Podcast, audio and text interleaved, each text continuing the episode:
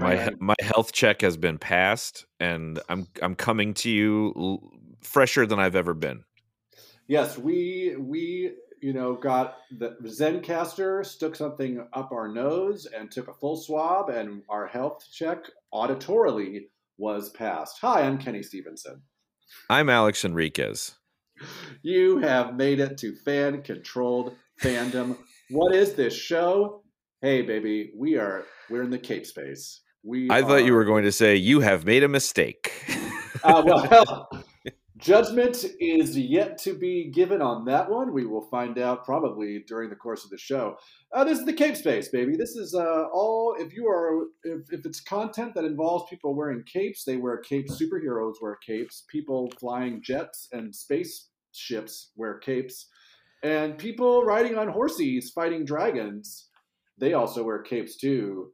The Cape Space, bang. and if if I may, I, I think the very first person you see uh, with a line of dialogue in the subject of today's episode is wearing a cape, so it puts paid to our entire our entire uh, thing here. What are we What are we talking about today? We're talking about the new movie Dungeons and Dragons: Honor Among Thieves. We both saw it. We are ready to go, but we got to go first into quick bits of nerd news. It's called Quick Hits. Here's the stinger. Bang. Quick hits. Got to. got you have to point at the sky. For those of you who aren't on the Zo- on the uh, uh, Zoom on the Zencastr video, which is no one, just uh, Alex and I. Not only do we point at the sky, but Alex wearing his shades indoors. It's that bright where he is, and I'm loving it. He's got the shades Absolutely. Tank top, the guns are out. I the, the view that I'm getting, folks, is unbelievable. We're a couple Um, of SoCal Beach Boys, and we're coming correct. We are some some strict Mando Beach Boys coming correct. Although I'm still in Palm Springs, I'm still a Beach Boy at heart. Um, so we have a lot of trailers that dropped this week, which I want to talk. But I want to give. We're going to talk probably about Mandalorian next week, I think. And so I don't want to talk too much about the content of the episode. Quick spoiler warning: if you have not watched The Mandalorian, all right. If you haven't watched The Mandalorian, fast forward. I'm going to say maybe five minutes. I'm going to give us five minutes to talk about what is arguably the most.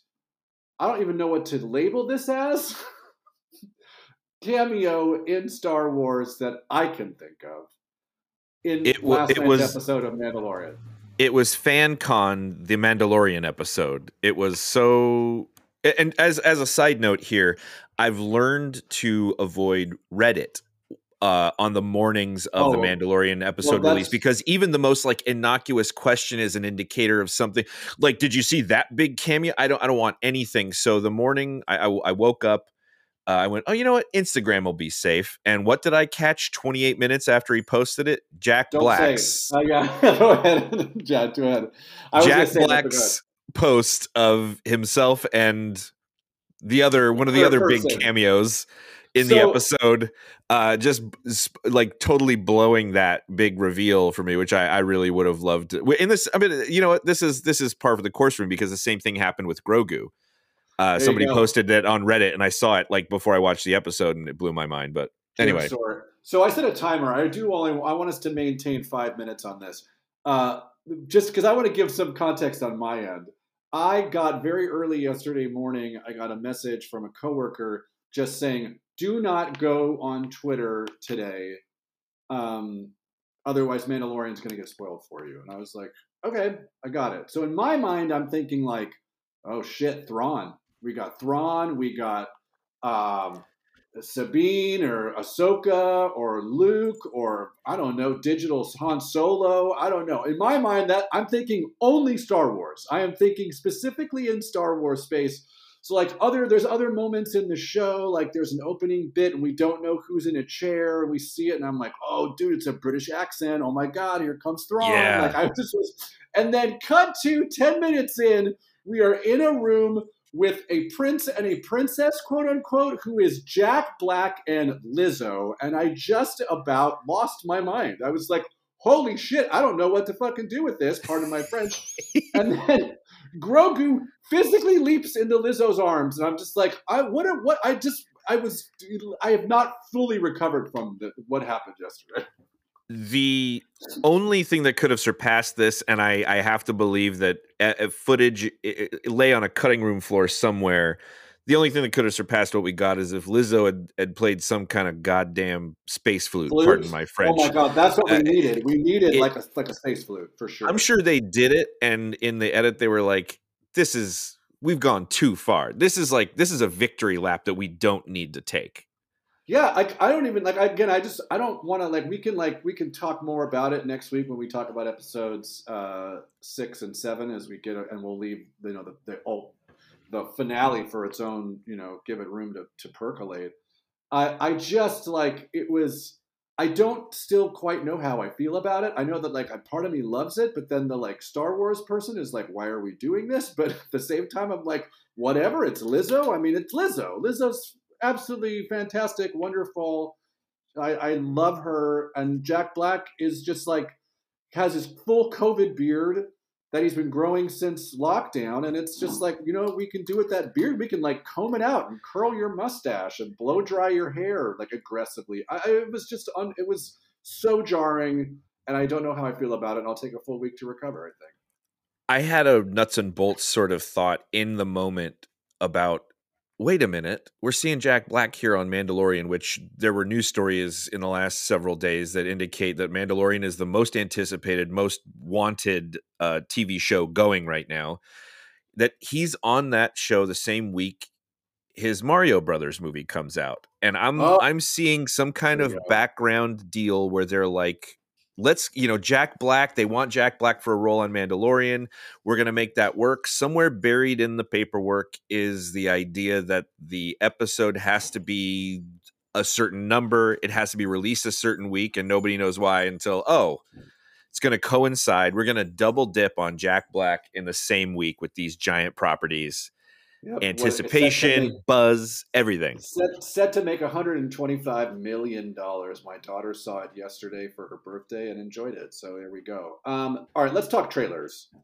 We got three really big trailers in the fandom space dropping this week. I think the biggest one has to be Spider-Man Across the Spider-Verse.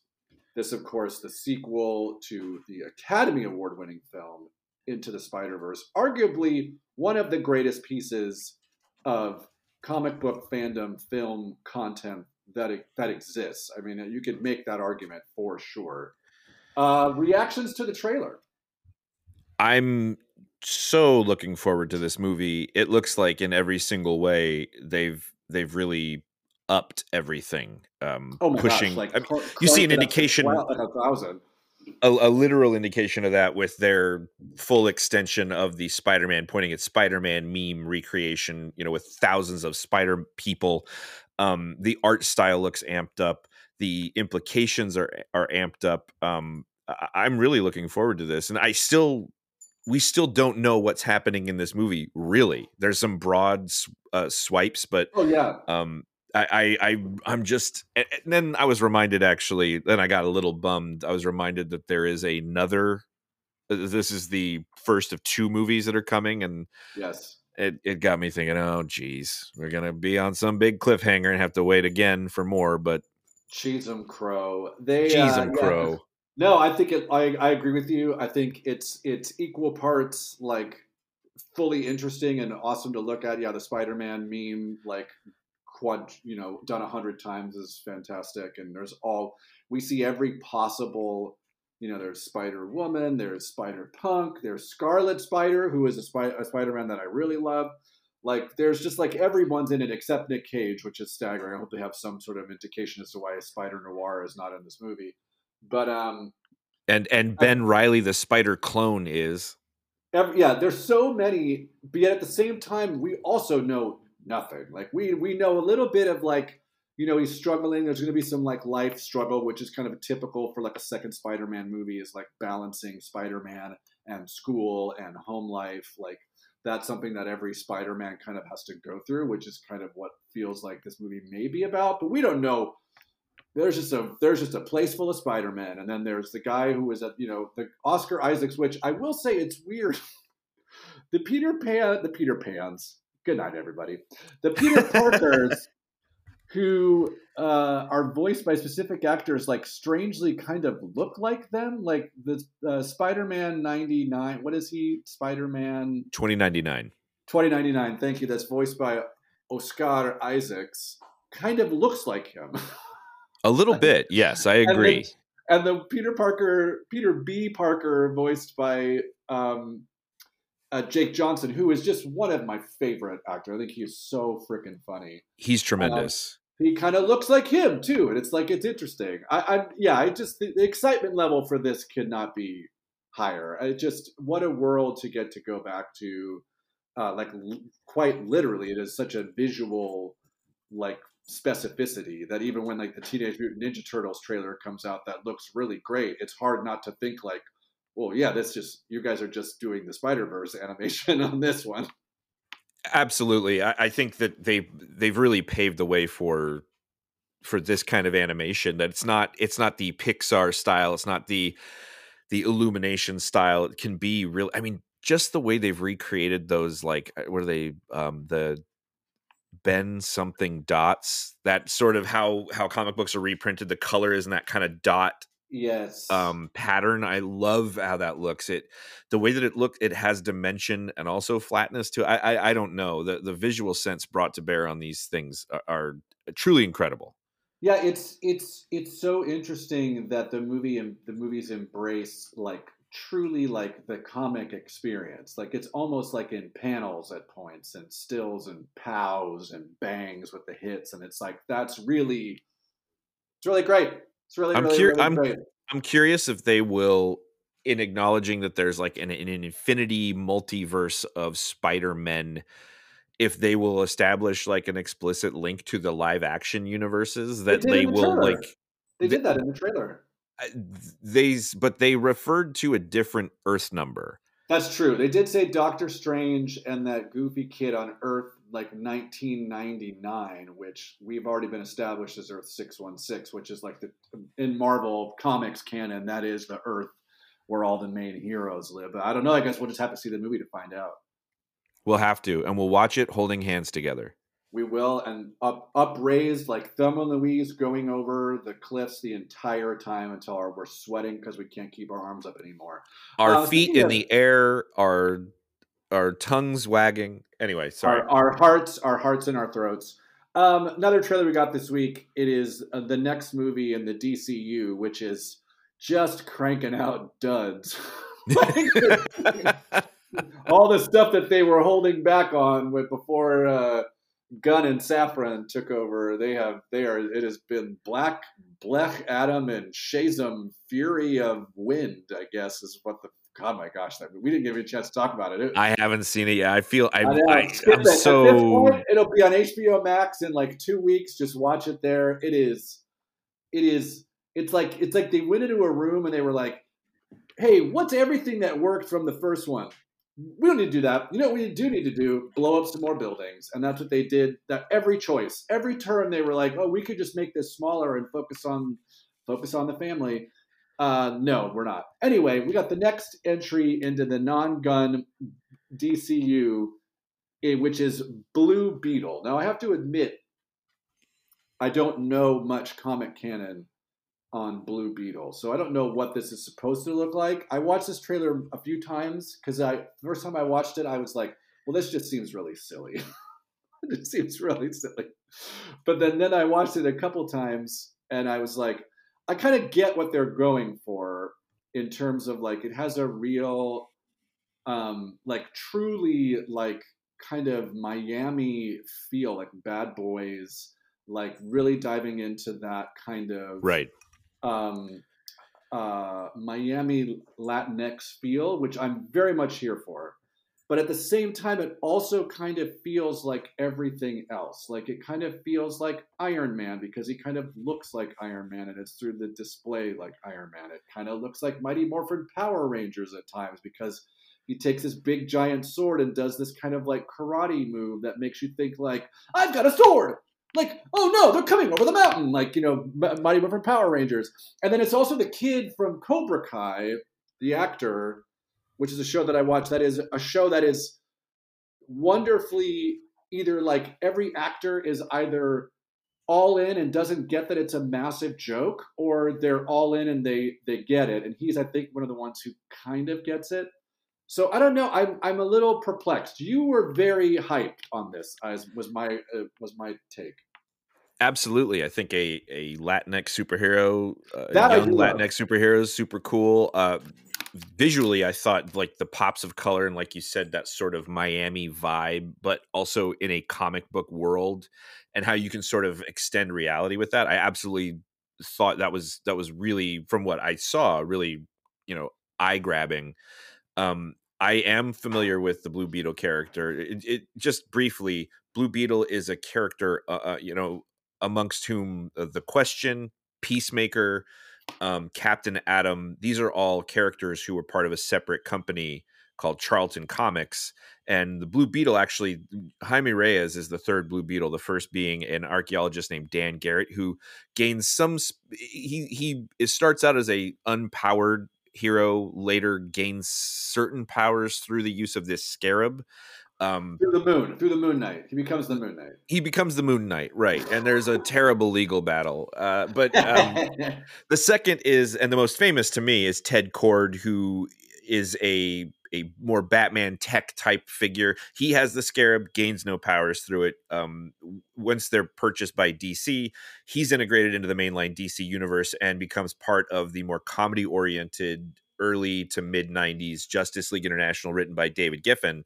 Uh, where he and Booster Gold are like this huge oh. comedic team his character dies in Infinite Crisis, I think, and the the scarab passes down to Jaime Reyes, and it turns out to be this Green Lantern esque sort of super weapon that was made by these aliens to help protect the galaxy. And they actually, in canonically, at least early on, they uh, are the enemies of the Green Lanterns. Whenever the Scarab is around a Green Lantern, it it defenses up and engages weapons.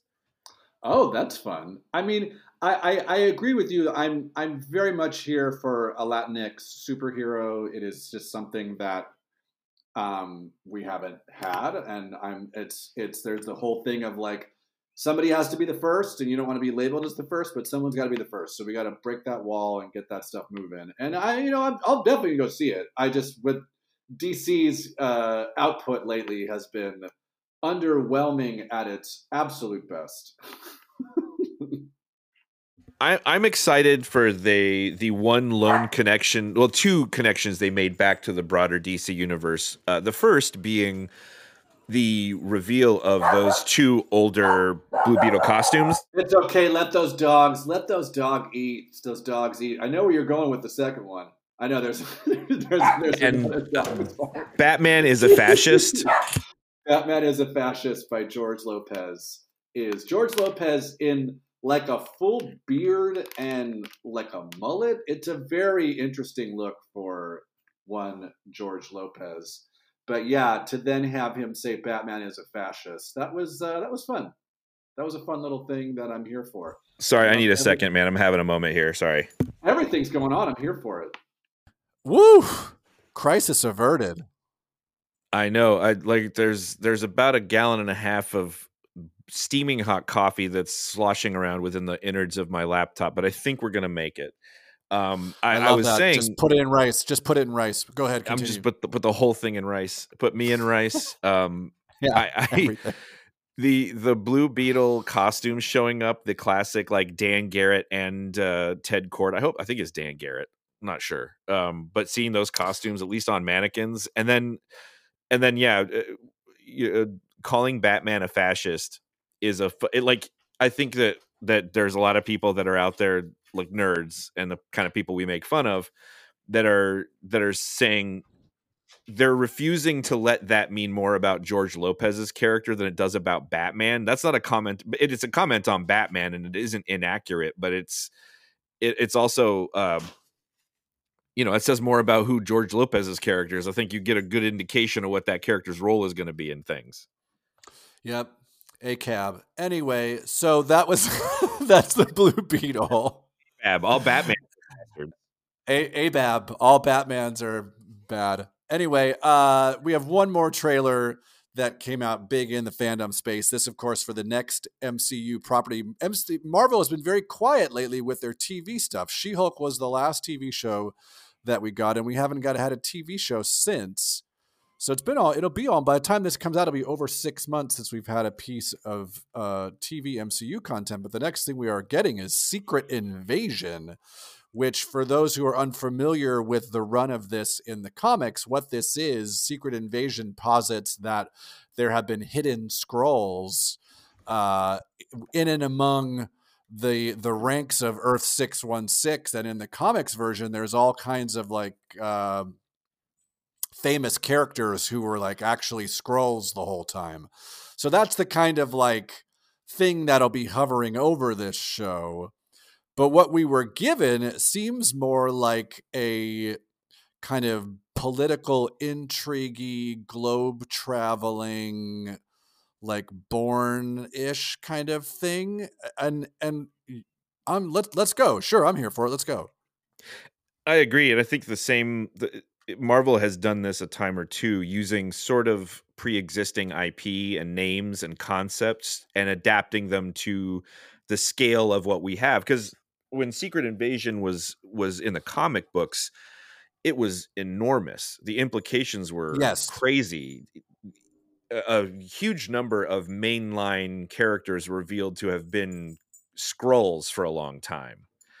And we we don't have the same kind of universe in the MCU as we do in the comic books. So it has to adapt to it, will be the same kind of idea that there have been Skrulls the whole time. But um, I'm excited to follow my my friend uh, uh, Jim Fury. I almost called him Nick Fury around. Jim Fury Hello. is his brother. I'm Nicholas uh, Fury's brother, James. You can call me Jim. Jim. Call Fury. me Jim. Jimbo. Sometimes. Yeah, if we're friends, but we're not friends. So don't call me Jimbo. At least not yet. yeah, this yeah, I love anytime we're hanging out with Sam Jack, who at some point in this trailer gets a working eye. There he has two eyes at some point, which I don't know if that's just because he like thinks that if I don't wear an eye patch, I won't be seen. If I've got like a no eye patch and a beard, that can't be Nick Fury. Um, and the only other real like uh, kind of MCU characters we see are uh, Cobie Smulders, Agent. Again, top notch. My brain is working at full capacity. Her character name is Agent Cheryl Agent. Thing. it is by no means Agent Cheryl Swoops. Why can't? Oh, Maria Hill. There we go. Agent Hill. We got there. Um, we only see her, and we see uh, Don Cheadle good old Rhodey. But that's it. We don't see any other kind. Of, oh, and Martin Freeman. So we've seen we see three other people who are kind of outside of this property. Otherwise, what we get is Olivia Colman. I mean, this this is like a massive flex by Marvel to be like, we took one of the greatest living actors and put her in this show for yeah. for Disney Plus she's our TV star now. I, I I would hope I hope that it, indicates more big screen time for her as well. Oh, I, I would love it. I don't. We don't know. We don't know what her character is. She says at one point, "Old friend," so there's clearly something there, and I would love to see her in everything because she's an absolutely wonderful performer. As is Emilia Clarke. Emilia Clarke is in this thing uh, who is now she is really hitting the kind of cape space trifecta at this point because she got a cape on. She's in the Game of Thrones. She's in that massive property. She's in the Star Wars as Qi'ra, and she's now in the Marvels. So she just like, you know, she is a cape space. What is it? She's got a hat trick. She's got the cape space hat trick at this point. And the cherry on top is getting to play Sarah Connor. Not the cape space per se, but science fiction. Nobody wears capes in there. Yeah, sideways. But what didn't we put Terminator in? Was Terminator one of our turkeys? I think it was. Oh yeah, it was. It was. Because yeah. we need to stop. We need to stop trying to make that happen. Um, Just keep reissuing yeah, I, clearer and clearer reprints of the original two. That's it. Yes. Um, so that's like that's the trailer time. We got th- these. All these things will be covered on our show for sure. A uh, couple little pieces of nerd news here. Uh, Donald Glover was interviewed this week saying, hold on, I have the full quote. He was talking about Lando while speaking with GQ. Even and there was an announced a couple years ago when they announced all these Star Wars shows, they did announce a Lando TV show, which was set to be created by the man behind the Dear White People uh, TV show and the movie. Uh, and that was supposed to be happening. We've heard nothing about it since. But then Donald Glover was interviewed by GQ and he said, I would love to play Lando again. It's a fun time to be him. And he did say that they've been talking about it. And that's as much as he can say without Kathleen Kennedy hunting me down. So potential thoughts on on uh, Donald Glover coming back and playing Lando at some point. Oh, I hate it. I hope he doesn't get to. I boo him and Lando.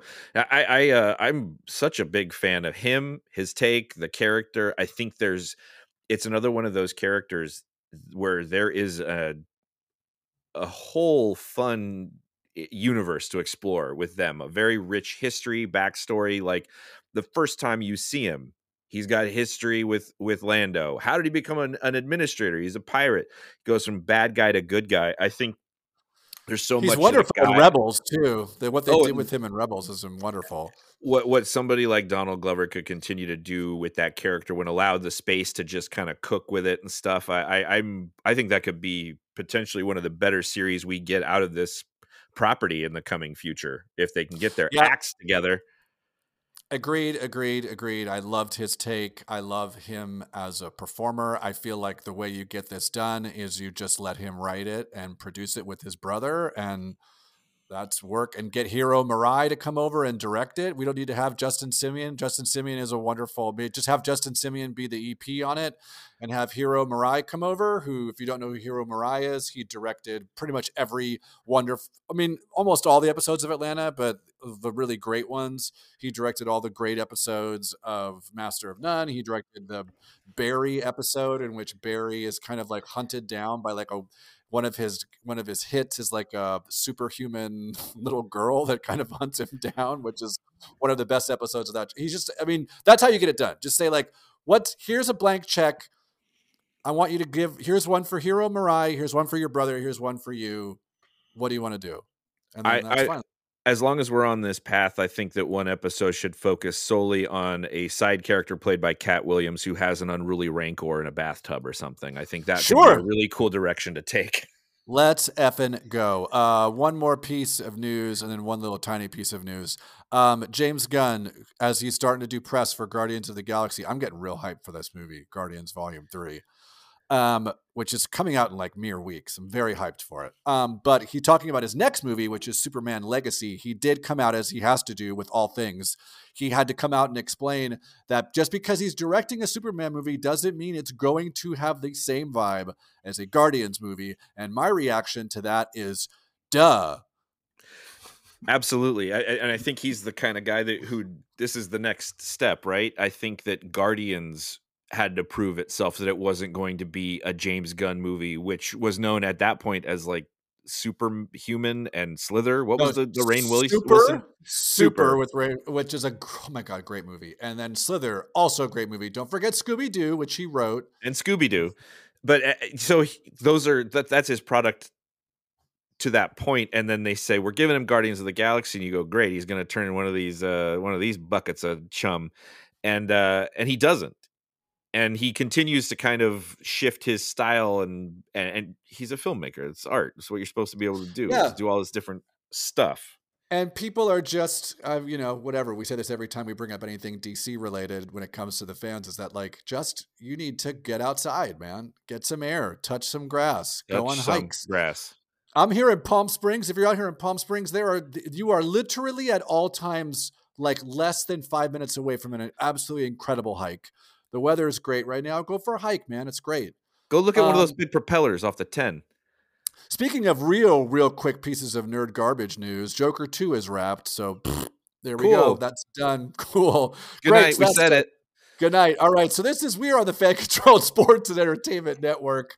Uh, this is our one piece of sports news. Alex, take us to the paddock as we get some Formula One news. I'm assuming. Oh, not only back to the paddock, but back in time, as F1 Ooh. legend Felipe Massa has indicated he plans to pursue an appeal to the outcome of the 2008 World Drivers' Championship, in which Nelson Piquet Jr. intentionally crashed in order to give eventual champion and teammate Fernando Alonso an unfair advantage. This after former F1 CEO Bernie Ecclestone revealed in a new interview that he knew of the cheat and had time to intercede and ensure the title was properly awarded to Massa, but refrained in order to save the sport from controversy. Experts are unclear on whether the International Court of Appeals for Sport will have the power to reverse the outcome of the WDC and award that 15 year old trophy to Massa. Kenny, back to you. Wow, I love that he took a full f- 15 years before anything happened. Well done. 2008. Um, it's a fast, slow sport. This is very true. It's it's it's a sport that lives 200 miles an hour, but also 15 years at a time. Yep. Um, my sports news: the Lakers lost to the Clippers. I don't even want to go there. We're just cutting. We're flying across the pond to the championship of the British Basketball League. I have briefly talked about the London Lions before on this podcast. The London Lions, the class of the British Basketball League, took their championship being 10 points clear of the second place team, but it only took a victory over the bottom feeders, the Surrey Scorchers, in a game in which they didn't even play their top player, former NBA player Sam Dekker from the University of Wisconsin. And uh, they have their second trophy this year. They have also won the BBL trophy, and uh, they're still in competition for the Euro Cup after a win over Paris. So, big shout outs to the London Lions, your 2022 23 season British Basketball League champions. Bang. There we go. Alex, I mean, you've been killing it somewhat with these uh, amazing, weird people who sponsor our show, including Rick Rubin's workout place last week. Yeah. Who is who? What incredible uh, sponsor do you have for us this week? Well, it's actually another Rick. Uh, this Oh, okay. time it's Rick Caruso by way of the Grove. Oh, n- oh, uh, no. It's the Grove where Rick Caruso will always be mayor. Uh, they want to let uh, they they they got in touch with me. They just kind of want to reach out and let people new know about the new and improved uh, experiences, stores, and attractions that the the Grove has to offer. And the first one is uh, it's the Los Angeles Wall of Angel Wings. You can take that picture. You know the one, an uninterrupted thirty yard wall with over one hundred Angel Wings paintings. So that's that's brand new opening at the Grove. It's a 30 yard wall of angel wings that you can pose in front of for your Instagram picture. Come to the Grove. that sounds absolutely horrific. Uncle Ricky And- says, Come on by. Uncle Ricky Caruso, everyone's favorite billionaire who doesn't give a flying F about you. Let's get to our main topic a movie that we both saw Dungeons and Dragons Honor Among Thieves. Alex, before we get into this, just give me, let's just go right away. First reactions. What'd you think of this movie? Loved it. Had so much fun. Can't wait for more. Give it to me now. Yes, what an absolutely fun, fun time at the movies. And I will say straight up right now, obviously, spoiler if you haven't seen this, if for whatever reason you want to go see it and haven't are vacillating, if you're the kind of person that's like, I don't like this kind of fantasy stuff, go. It is such a fun time at the movies with great characters, with great actors playing those characters with wonderful chemistry, but also like legitimately funny bits, like like not done like thrown in is like oh just what a what a wonderfully fun time at the movies. This would be this was a, just a great time at the movies. It was fantastic. They really nailed it uh, top to bottom. I think T to B, baby. T to T to B. B, T to B for the BBL. Uh, the the it's like. By the way, you said that, and I was like, "Big beautiful ladies, they want a trophy." Big, oh no, no, it's beautiful the British, ladies. British The British basketball, basketball league. league. The British I- basketball league. I think there's so many things you have to get right for this to work the way that it does, and they just they just nail it. the The tone, the performances, the effects, the the world that it exists in, and its relationship to it, uh, its relationship to the experience that people have with the property. And I'm talking about people who play it and also people who look at the outside and go like, "Oh, it's the nerd thing, the dungeons, the Dungeons and Dragons." Uh, I, I think they just absolutely wail on it. And like, yeah, I know it's an adaptation of IP, but who gives a shit? I had fun. Pardon my French. There we go. Um, that kind of plays into like my first question, which I wrote on the doc here, is that you know, what was your what is your personal relationship? Take a step back to Dungeons and Dragons, the game. Growing up, is this a game that you played? Is this a thing? Were you a dungeon master? Were you leading games? Like, what what is your relationship to it? Well, it, it's not a lot of people know this, but I actually, I, I, the first time I ever played it, I won Dungeons and Dragons. So uh, you the know, whole thing. Yeah, the whole thing. I won it. Uh, one and one and done. I, I, I, Dungeons and Dragons is something I always wanted to play my whole life, and never was around enough people that wanted to also play it to get it going. And then a couple of people at work, maybe like seven years ago now, got a little mini campaign going, and it was it it fired up my brain like nothing ever has before. It was so much fun. I totally understood not only what the game was, but the appeal. Um, and and then I that fell apart, and I I haven't been able to get back into a campaign since. Hint, hint. Uh, I was gonna uh, say we need to we need to definitely start playing. Yeah, Dungeons and Dragons. A thousand percent. Let's fuck. Let's freaking air it on Twitch. Let's go. We'll just play it live, and we'll, let's just do it. But I I, I also I kind of existed in a world that was being influenced constantly. My interests were being constantly influenced by the offering of Dungeons and Dragons, uh, the the fantasy books I read, the other fantasy properties, video games, whatever. Magic: The Gathering, I feel like has very strong spiritual connections to the world and lore of Dungeons and Dragons that feel. Um, and Magic: The Gathering, you can play by yourself, so there you go. Uh, you uh, you know what? If you try hard enough, you can play with yourself with anything. uh, but uh, so uh, that was like that was like we're playing volleyball, and I just gave you just just just lobbing it up for you to just spike it really hard, like a Rooney, uh, like a Rooney. Yeah, I, I and so I think that this this really encapsulated what I like about as as a really minimal delver what i like about the property what i like about the thing of it yeah, I it's weird. I uh, kind of have a similar experience to what you were saying when I was a kid. It was always something that sounded kind of cool, like oh, Dungeons and Dragons. I I'm reading a bunch of fantasy now. I'm reading all of the Lloyd Alexander books, which has to do with Dungeons and Dragons and the Black Cauldron and the and the all the stuff, and I'm into it. And I just never had enough.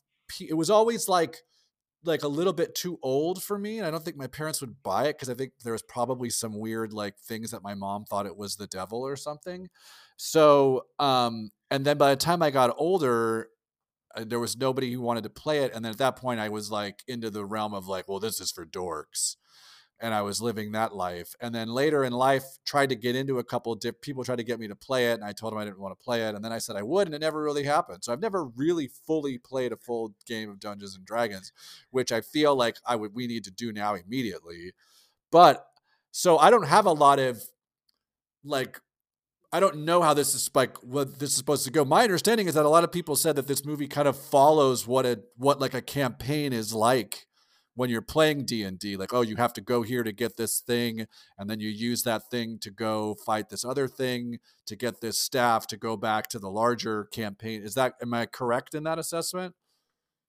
I was in a really little baby campaign but I I also listened to some podcasts. Uh, the the Adventure Zone is a is a Dungeons and Dragons a role playing game play podcast and it felt to me like those campaigns the Dungeons and Dragons uh, style campaigns they played play out. I, I also, I mean, to me, there was something about it that almost felt like, oh, could these could these two writers have sat there and gone, let's play a campaign, let's come up with characters and play a campaign and just and and let the random number generator nature of the game dictate where the plot goes. That would be kind of incredible. The thing, did you see that? So it's John Francis Daly and his writing partner that I'm just not going to even acknowledge because I don't want to, but John Francis Daly, they uh, made Game Night, which is another great movie if you have not seen Game Night. But John Francis Daly, if you don't know who he is, he is one of the geeks from Freaks and Ge- well, Freaks, I guess. I don't know where he would fall. Freaks, I think. He's one of the freaks from Freaks and Geeks. And they posted a video on Instagram, and it was him and Samm Levine and Martin Starr, and they had a D&D campaign going as a part of the show and then they did this whole thing where they we're like, okay, and we did it. We finished the campaign. like, oh, it's it's 23 years later. What have we been doing since? since like, oh, we're all grown up, and they're like, I don't know. Speak for you. you look exactly the same. oh, I do. So anyway, but like there, so he has some. John Francis Daly has some kind of affinity to the larger game, and so I do like. To me, like it, my understanding of what I know about Dungeons and Dragons and what it is like and how to play it, it did feel very much like a campaign. We have the barbarian, we have the bard, we have a, a sorcerer, we have like a shapeshifter druid, and we have to guy from Bridgerton, Rene Jean Regé Jean Regé Jean Page is just like bringing everything, and um, and then they just go like to me it hits all the things of the game, but it also hits all of the points of fantasy that we in terms of like that piece of it, which is like quests. We're going on quests. We have things that we have to do. We have to go. There are castles. There are dragons. There are done. It hits every beat. There's like an underground, like lava place. Like that's just like everything that you expect. But then they take all of that and wrap it around with just wildly fun characters and funny bits just over and over again. Like I would say that this movie has a joke success rate of like 80%, like high 80s at least. Absolutely. It to me and and we we brought them up or we brought their work up before and I meant to connect it then. Uh, Lord and Miller who you know direct writers directors of the Spider-Verse films 21 Jump Street, 20, 22 Jump Street. I could list more of their movies that just pave the way for this movie. It is a Lord and Miller style film where all of that stuff works. The look, the feel, the the grounded into the world of it and then also the joke success rate, how funny it is. Chris Pine is legitimately hilarious in this movie. We won't oh, get into the performances just now, but crushes. The, the, script is super funny and everybody delivers when they need to deliver with the humor. And I, I, I once again, I just have to like hand it to Lord Miller for kind of creating that space for it. And you're right, the joke success rate is insane. I mean, again, I saw this by myself, and I, you know, it's not the easiest thing in the world to laugh at something funny when you're by yourself in a movie theater, un- unless it turns out you're watching Dungeons and Dragons. Because oh, I was I was thigh to thigh with somebody else who was there by themselves, and we were both just having a good time laughing. And there was nobody else in the theater. Two people just next to each other. That's happened. Has that ever happened to you? That's happened to me once or twice where like I've been in a movie theater by myself and there's tons of empty space and a person comes and sits like very close to you and goes like, "Hey," and I'm like, "Look, bro, I don't come to a movie by myself to meet people. Okay. Yeah. I'm, this isn't a social occasion. Yeah. I'm coming to watch a movie and then leave when it's over. That's it. Thank you. I, I, forgot that I wasn't seeing it in the big lounge chair theater. So I saw that there were people kind of on either side or so, like and nearby and I didn't care, but then I saw it in a regular theater. Now there were three seats, three empty seats to the right of me, and there were a bunch of empty seats to the left of her, but we were still right there, thigh to thigh, not I would not, have, not turning our heads. I would have moved. Uh, anyway, the I, we've already kind of touched a lot of these questions that I wrote. We're just answering, just talking about how much we thought this movie was great. Uh, one thing I did think it also did a really great job, not just with its tone. Its tone is like so specific to this. They did a great job of not just making it like funny quips and bits, but there was like interesting editing and like storytelling tropes and things like that that made it different than we've like when applied to this.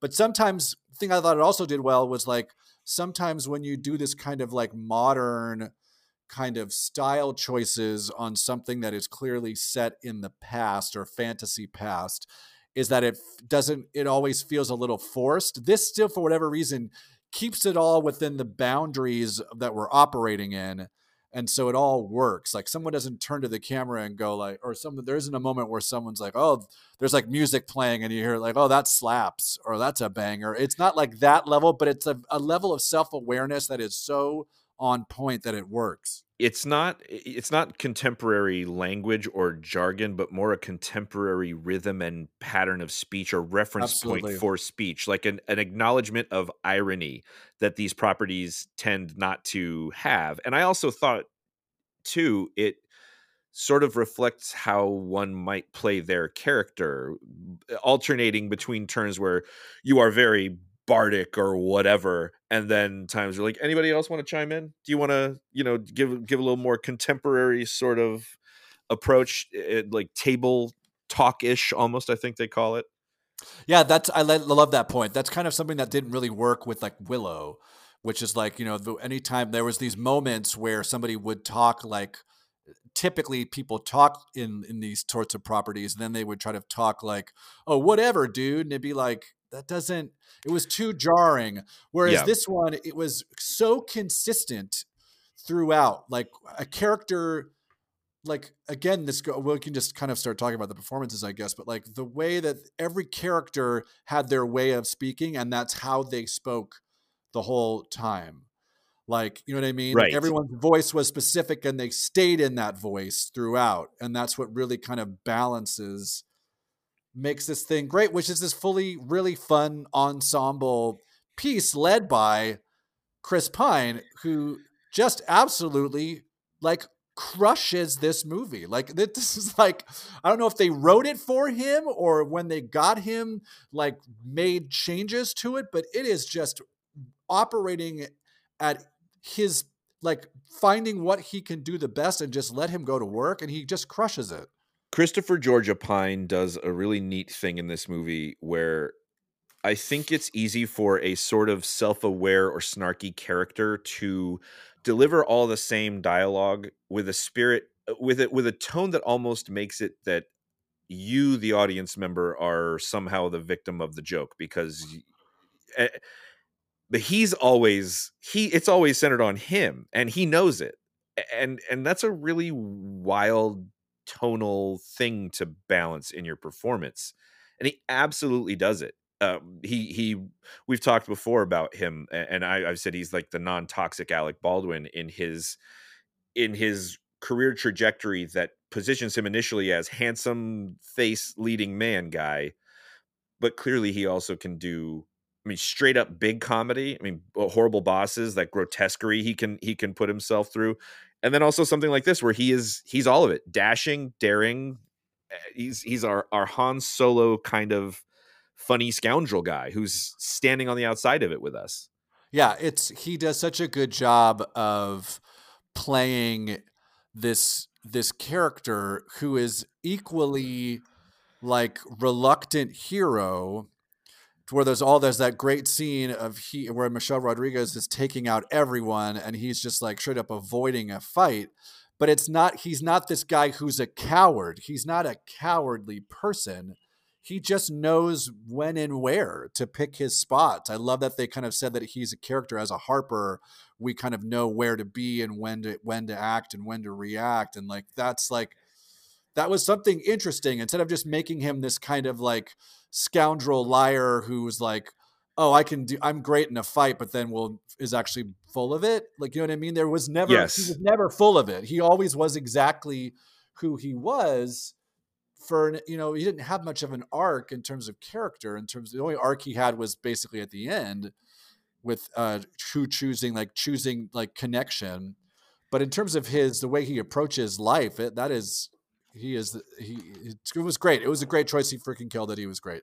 New rockstars uh, easter egg breakdown video of this uh, movie had some really great points about that fight scene where they're escaping the jail where it it almost displays that dichotomy you might run into in a campaign where one character is rolling nat 20s at what they're doing. Michelle rodriguez is rolling nat 20s at fighting these guys and the other character is rolling ones at trying to escape um, that's really funny. I love that point. See, that's like that insight that I think because that the great thing about that fight is that Michelle Rodriguez, who also like just crushes this movie, like yep. like so perfectly casted, and has like a straight up like the chemistry between the two of them is crackling, and not in like a I can't wait for these two to kiss, just in like a banter kind of way, like comedic kind of play off each other is was fantastic and I could have watched for 7 more hours. I thought it was such a smart choice to make those the male and female lead of this movie a non-romantic pairing. Loved it. Oh my god, And- absolutely loved it. and Loved making it. and making their shared interest in the child and the family they've created and the the later decision that that forces for him at the end of the whole thing i thought what a just a a whip smart choice from a writer's perspective. I think there's so much of writing that is that can be mechanical. I've got to manipulate these pieces into these places and and sometimes when you're watching things you can see the strings. You can see where people make convenient choices as writers to make those and this was a whole nice natural way around all that stuff and a nice natural way to force a more compelling female character she doesn't Yeah. just want the guy I know, so unbelievably one like you know, you know there's a version of this. I mean, I'm sure the studio 100% gave the note that was like, why can't Chris Pine and her be together at the end? Like, why can't they kiss? Why can't after spoiler alert, we've already given you a spoiler if you haven't seen the movie yet. The a part of of Chris Pine's character's motivation is he wants to get this specific uh, tablet that you can use once to bring somebody back from the dead, and he wants to bring back his dead wife and at the very end, after the final battle, um, Michelle Rodriguez is killed, and he chooses to use it on her because he reflects back and been like, "My wife has been dead for a large portion of my child's life," and Holga, Michelle Rodriguez's character, has been that has been that mother to her, and that's who she really needs. She doesn't need like the person who I'd want. She needs the person who actually was there, and he uses that, and it's really great. But I was just genuinely surprised at like how well and I mean I've seen Fast and Furious movies one of them and I know that she's got like some she's got some chops in terms of like quick dialogue but I just thought their chemistry together was just fantastic and they're hilarious. The scene holy cow. I read somewhere that there was a a cameo a big cameo in this movie. Yes and so I was kind of looking for it. And I'm not saying the person who it ended up being to me wasn't like meriting enough of like a holy crap, this person's in this movie. It's Bradley Cooper. But the thing that is in it is so un what a hilariously fun bit. to, yeah to me the to me the point of it was we got this guy and look what we used him for Yeah. the, so you know the the the you he he should be the the lead of this movie and we're making him this guy yeah you go ahead So he he John Francis Daly and Patrick. So there was that Patrick. There's a, uh, a a show that Bradley Cooper did on Fox, like right after he did um, Wedding Crashers. the anthony bourdain adaptation yes, right based on the Anthony Bourdain called Kitchen Confidential, and um, John Francis Daly was on that. So they're longtime friends. So they asked him to do it. So basically, Michelle Rodriguez is, has been, you know, we learned that prior that she has a, an ex husband. Um, she comes from like a barbarian sort, and a barbarian I don't mean like um, some derogatory term towards what some people would deem as an uncivilized. They literally are like fighters, and uh, uh, she and she has to go back there to get some to talk to dead people in another amazing sequence of scenes the, the talking back to the dead. Every set piece in this just kills. And but they um absolutely. we learn that her ex-husband is this kind of small but in like every way almost like a little gardener. Like she's this barbarian and he's this little gardener man and they do it all through forced perspective but he's just like a straight player like already has another wife lined up because she's been gone for two years another barbarian wife another barbarian wife. he has he has a type and then they reveal at the end that she has a type when she's presented with another sort of diminutive hobbit like man and gives him the Yeah. eyeball uh, yeah i think for for reference i think not that anybody listening to this didn't see the movie we're talking about but it'd be like a hobbit Yeah, no, Uh, that's a, um, that's a great reference because they use that same uh, Lord of the Rings force perspective to shoot it, which is like Bradley Cooper is closer to the camera, and no, no, she's closer to the camera and he's farther away, and so it looks like they're smaller. He's Which smaller by- compared to her. by the way they could have done all of this they, they could have just shot her out and been like okay who are we going to get for the little man character and then figure out their celebrity cameo that they want, get him in there and shoot the whole thing 6 months later and composite him in. Like I don't think they I don't think Bradley Cooper was ever on set with anybody else. Oh, no, 100%. No, he came like after the fact. Yeah, they were like, "Oh no, we're to stunt cast this and we'll see who we can get, you know, uh, you know, down the road." But what a what a wonderful little thing that was. Um I want to now I want to carve out, I don't know, 4 hours to talk about Hugh Grant. Hugh Absolutely. Grant Hugh Grant is in this movie. I don't think at any point in any in any reasonable stretch of the imagination to think that a Hugh Grant has ever played Dungeons and Dragons. B Hugh Hugh Grant has any interest in any of this stuff. And C even bothered to read any other part of the script, but good God, he absolutely is just steals every freaking scene he's. He he is so wonderful in this movie.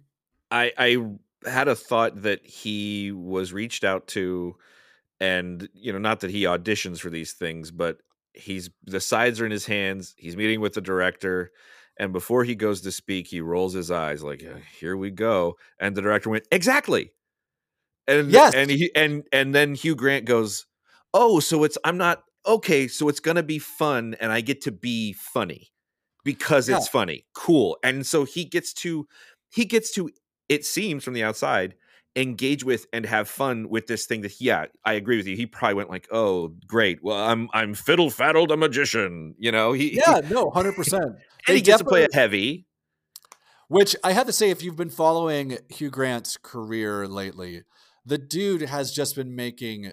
He's had so many wonderful performances and is clearly just like having a blast. I don't know what has changed, but like if you go back to like Paddington 2, which is some it was at 100% on Rotten Tomatoes until some weirdo gave it like a bad review and it brought it down to 99%, which is so elvis he- mitchell you know.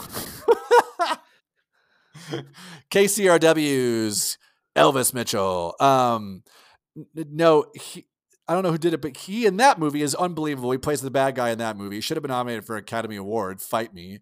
Um, he's been in two different Guy Ritchie movies, playing like a Guy Ritchie gangster, talking like this.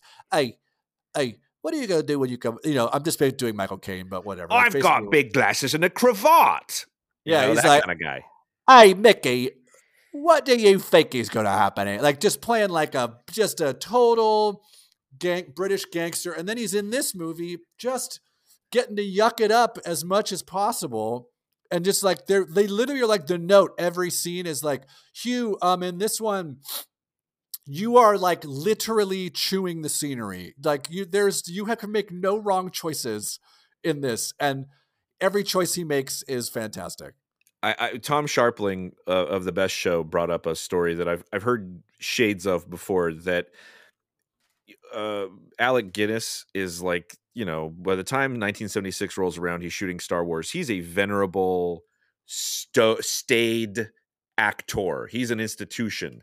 And he does Star Wars, and all of a sudden, 15 year olds are coming up to him in airports and saying, I've seen your movie a hundred times. You're the you're Obi-Wan Kenobi. And that he was known to sit people down and say, "You need to find something to do with your life. You need." I, lo- I love it.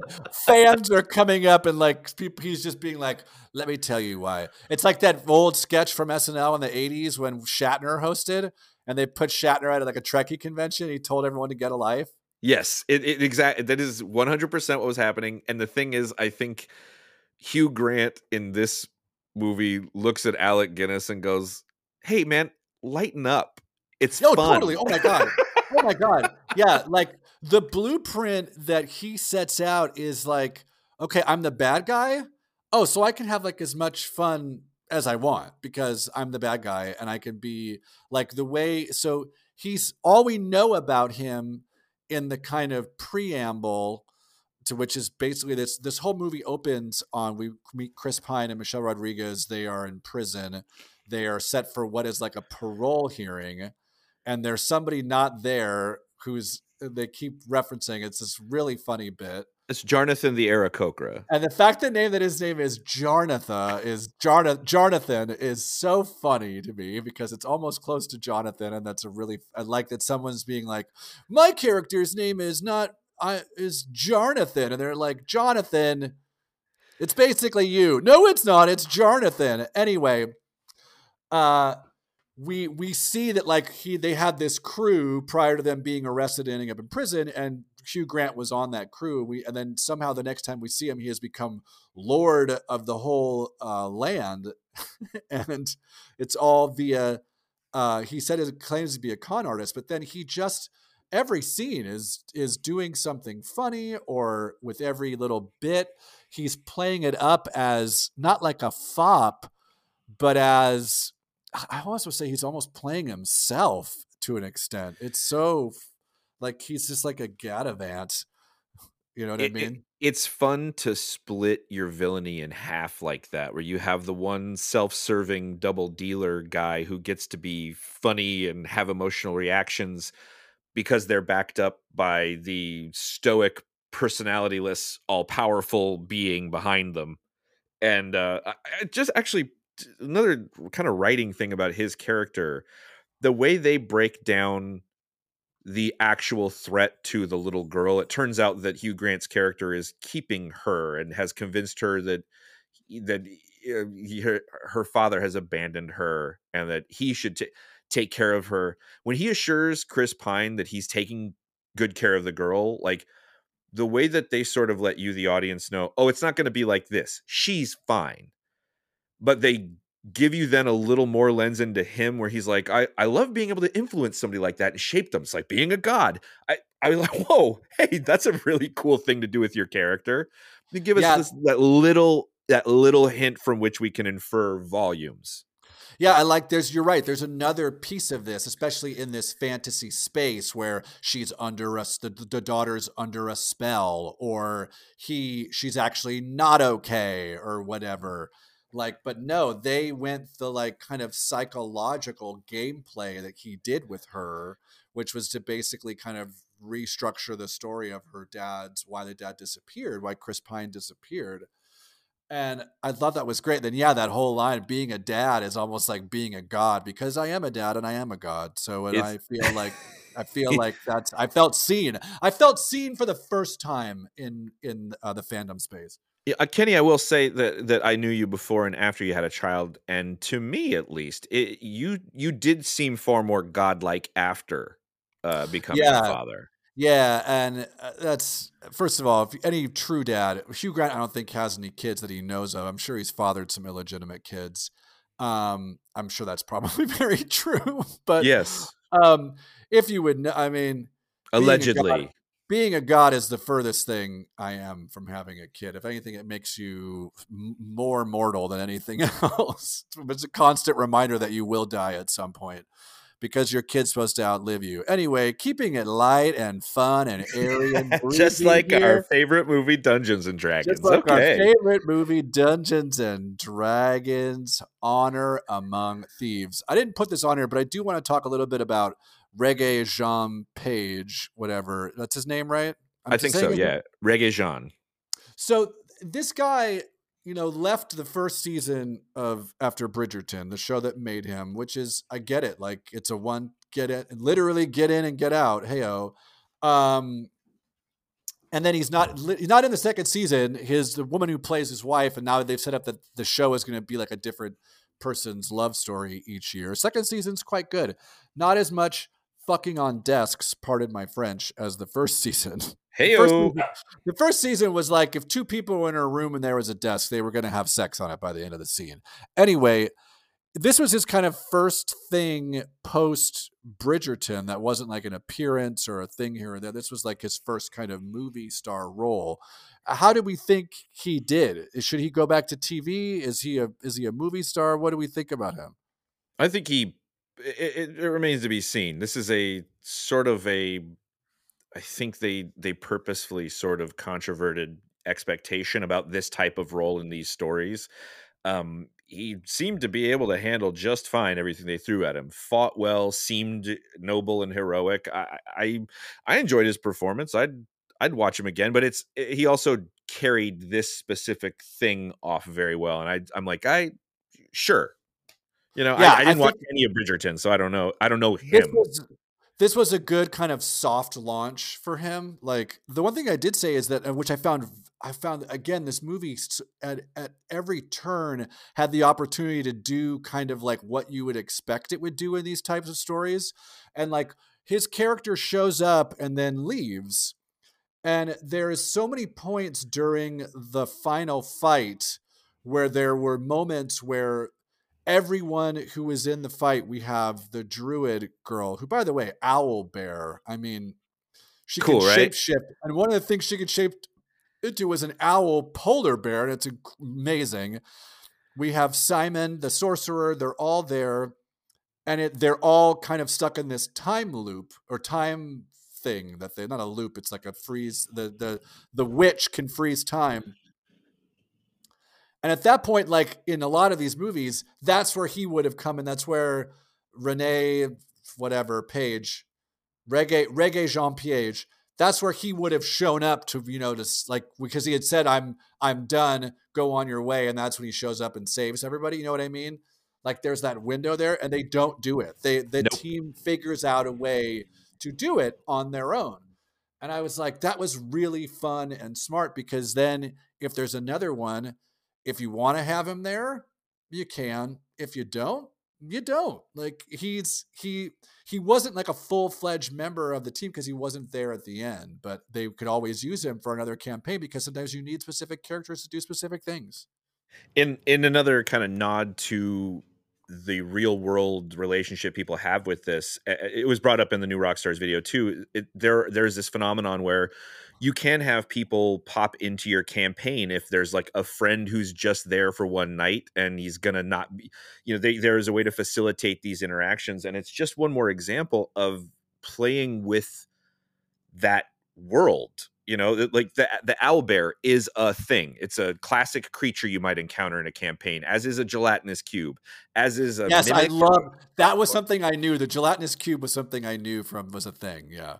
And, and i think that it's it, it, they didn't they didn't build this thing backwards. They didn't start out with Guga and then come up with a story around it. They came up with the story, I think, because they were firm in the knowledge that the lore was there to back them up, that they could just sprinkle in Aarakocras and and snake people and whatever, you know, tieflings.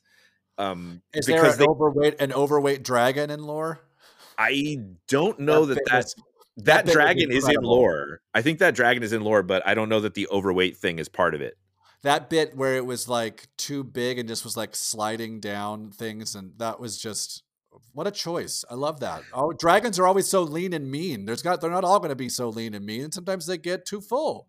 By the way, uh, if you want to still make fat jokes, have a fake fictional animal character be fat and weird, and you can make fat jokes. They made a total fat joke about I know the dragon. Oh, and actually, uh, an, another sort of semi-progressive thing, and going back to the story with the daughter, this you know another fantasy trope is character development or story development being centered in female trauma, which this you know, except for the murder of the mother, which is you know that that is a thing that happens in stories. You know, basically nobody got raped and and I yeah, think which that is which is what would have happened in the game the Game of Thrones version of this. That would have 100 percent happened. And and the drawing back too that this represents, and so does like Ring of Rings of Power and Willow as well. To say, hey, fantasy doesn't all have to be incest and eye gouging. It, it can be yeah. rollicking adventure and and, and about be, other things it doesn't have to be motivated. Well, it's still there at its core. This is all motivated by love, but it's not romantic love. It's love for my daughter. Like it's it's familial, and that's what it's really about. And that's why we again, I love the what happened with uh, Rodriguez's and Pine's relationship. Well done, Alex. Is yes. this Star Trek? Is this Star Trek or Star Wars? This is Star Wars for sure. I mean, hitting oh. Hitting the templates, hitting the the tropes uh, in the same. having the same kind of relationship to those things that Star Wars does is what makes this a success. You could put a couple ships in this and take them off horses and put them in a ship and call this Star Wars and make no changes to it, and it would work. It, it, this is so Star Wars; it's unbelievable. You just one. We're one Millennium Falcon away from a Star War. Of course, there we are. Uh, winners and losers. We, I mean, obviously the loser is obvious, but um, who's your big winner of this movie? Dungeons and Dragons: Honor Among Thieves. Chris Pine. I think that he he's in. He, this should catapult him to a different point in his career. Not that he needs uh, the boost because he's doing just fine, but I think that there are a lot of people that are going to look at him a lot differently and start writing for him a lot differently now. He he's capable yeah. of of of shouldering so much more. This is a Ryan Reynolds Deadpool type thing for him, where it's like, oh, he can like we already knew he could do this in a supporting role, but oh, he can do this and lead the movie. Okay, great. Now we know what to we're gonna we're gonna move that piece and we're gonna let him really start doing stuff. Which I agree. And, and my my winner. Go ahead. Uh, I mean, tonally, I think when I was talking about his performance earlier too, I, I genuinely wanted to. You're right in the career sense uh, of the com- comparison to Ryan Reynolds, but Deadpool is the snarky character that I'm talking about. The one who, you know, the joke's kind of on you. You're a piece of shit. And yeah, of course. No, no, it doesn't. I, the comp to character doesn't fit. But I just think in yeah, terms of like I, unlocking I, the success. I yeah, and then I, I more thought of it as interesting the comparison that that existed there in my own head. Anyway, um, but that's yeah, fine. that's my that's winner, my big yeah. winner. Chris Pine is a big winner too. I do still think just Hugh Grant. I just think he is just such the MVP and is just like every single scene he's in, he's so wonderful. I just was I wanted my frankly the only thing that sucked was that he wasn't in it more, which we but he didn't die, so we can get more of him. So here we go. I think he'll be he'll be Regé-Jean's assistant in the next one. Let's go. Uh, obviously, there was a lot of water in this movie. Not I was there water in this movie? Um, they're loading all the treasure onto a boat that they have to turn oh, around oh, to go At face the, the evil, and you could. You know, yes, you. There was. There's another boat that exists in fandom that would have really made it much easier for you to turn that boat around and get back and save everybody, which they did do, but still, I mean, Sam Wilson's shrimping boat would have just boated laps around that other boat. It's the most de- it's the most desired ship since the good ship lollipop and frankly i'm i just get angrier and angrier with each passing week that we don't get to spend more time with our favorite friend. Day one boat stand kings kings. the house. Kings kangs. Um alex do we have another ad read from uh that uh from rick rick uh caruso it's yeah, another another the new attractions and improved experiences at the Grove, where Rick Caruso will always be mayor. We have Buxton's fine goods for foreigners. Uh, if you've got a European accent, we've got the tacky clothing you crave. Just 300 steps from where you get off one of those buses by the Cost Plus. Men's capris are always BOGO at Buxton's. Fine goods for foreigners at the Grove, where Rick Caruso is always mayor. oh my God! You just you just described seventy five percent of the people shopping at the Grove. they know their they know their crowd. Which, if you don't live in LA, look it up. Um, it's game time. Alex, are you ready to play a game? Play me, Daddy. I will play you. This game is called Cues About Q. A lot has happened this week, and when things get weird, there's usually someone behind it. That person is usually the character of Q from Star Trek The Next Generation. So that's why we're going to play the game Cues About Q. The game is simple. It's very simple, actually. I'm going to read a quote, and you're going to tell me if the quote was said by that rapscallion Q from Star Trek The Next Generation, or is it a headline from the newspaper owned by key witness in the New York State's case against Donald Trump, a man whose name is comically David Pecker? His magazine, of course, is the National Enquirer. So I'm going to read you, and you have to tell me whether it's a quote from Q or a headline from the National Enquirer, which was formerly owned by a man named David Pecker, who is a real person testifying in the case against Donald Trump, giving people money who he had sex with. Are you ready to go? Hit me. Hit me with this in the pecker. May whatever God you believe in have mercy on your soul. Court adjourned. That's Q. That is Q from Star Trek The Next Generation. Ready for number two? Hit me with number two. As the lawnmower. I love that you're muting when the lawnmower is in the background. Um, here we go. Is this Q or from the National Enquirer? Hillary Clinton lesbian lovers named in secret emails. I think that's a headline from the National Enquirer. That is from the Enquirer. Yes, again, owned by David Pecker. The Enquirer learned the list of Hillary's lesbian lovers include a beauty in her early 30s who has often traveled with Hillary, a popular TV and movie star, the daughter of a top government official, and a stunning model who got a career boost after allegedly sleeping with Hillary.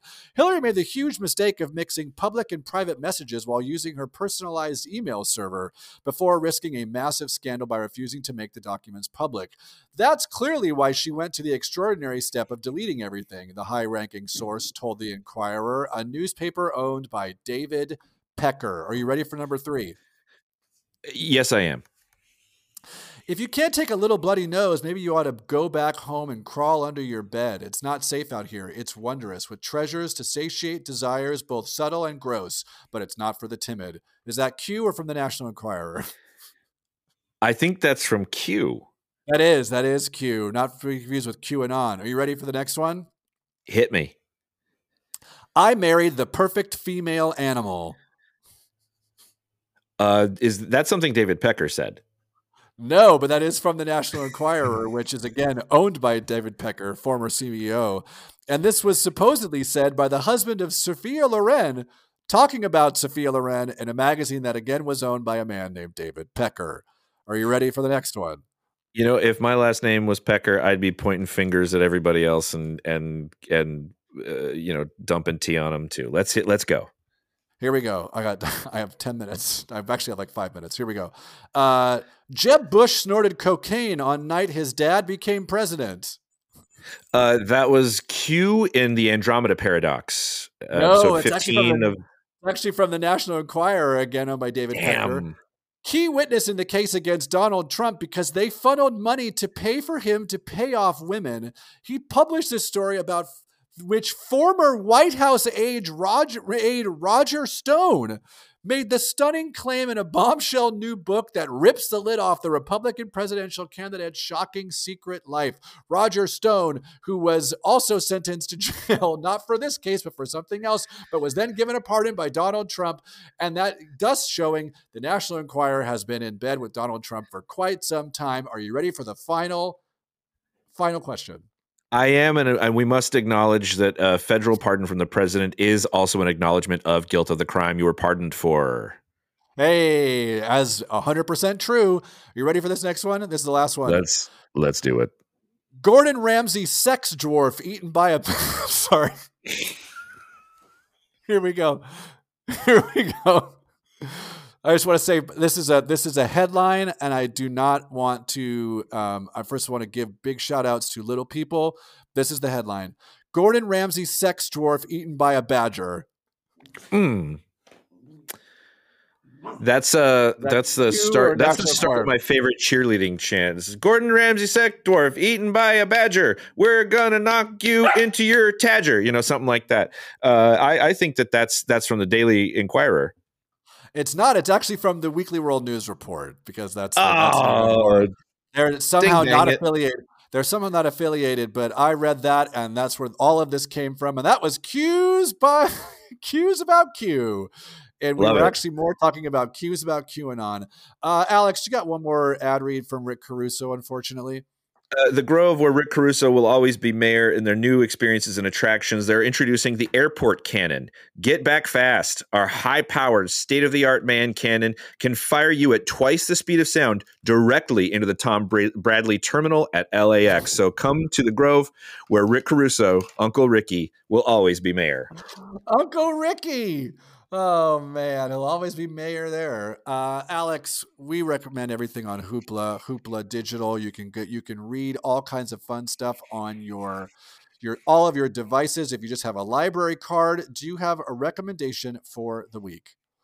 Uh, yes, it's one of my favorite comic book stories of all time. I pass it along to Kenny this week. It's The Golden Age, uh, written by James Robinson, pencils by Paul Smith. It is one of my all time favorite comic book stories. Uh, it features the Justice Society of America and not in a modern take or modern style fable it's it's in it, it's not in continuity it's an elseworlds tale it's uh it's very intriguing go grab it uh, that's mine too because you sent this to me and I started reading it and I like it a lot. It's very fun. I recommend that a lot. It is a very fun one to do. Alex, before we go, what did your dogs think of Dungeons and Dragons: Honor Among Thieves? Well, I, you know, they were they. I was saw it in a movie theater. They of course weren't allowed to come with me, but when I came home, they were really, really upset because they could smell the dragon on me. Dogs love dragons. Dogs love a dragon. Uh, but except when you're cheating on them with dragons, I do not care for that very much. Mm-mm. No, no, They no. Um, I'm still in Palm Springs, so I haven't been able to see my dog. So I have no idea. I'm going to assume that she was in the bedroom because I saw it at 9:30 last night. I'm going to assume that she was in the bedroom already asleep, so she uh, has no idea what's going on. One of these days, we'll get her to find something that, of mine that she will actually um, partake in, but we just haven't found it yet. Um, Alex, we did it. We You're right. You're damn right. We did it. damn right. We did it. Um, where can the folks find you? Duke underscore midnight M I D N I T E. Uh, Google that. There's going to be something up there soon. I'm going to start promoting the sh- the show. I've decided I'm going to start to actually promote the show. Here we go, baby. Kenny G. Stevenson on Twitch, TikTok, Letterboxd. Um, if you're in uh, Palm Springs, Palm Desert, the greater Coachella Valley, I am still, this is the last weekend. You can see me in the play Hand to God. I play Pastor Greg, and it is R rated. Do not bring your kids. Um, that's all I got. Uh, That's all go see got. Kenny in the play. Sure, I'm doing a play, guys. I'm doing a play. We'll be back next week. Talk more Mandalorian. I'm sure. I don't know who's going to be in the next episode. If you had Lizzo in episode six or yeah, seven and eight, I don't know where you go from there, but we'll find out next week. It's going to be Sly from Sly and the Family Stone. Let's go, Alex. Love you, buddy. You're great. Love you too, bud. Let's get out of here. Bye. oh, to the moon. Yeah.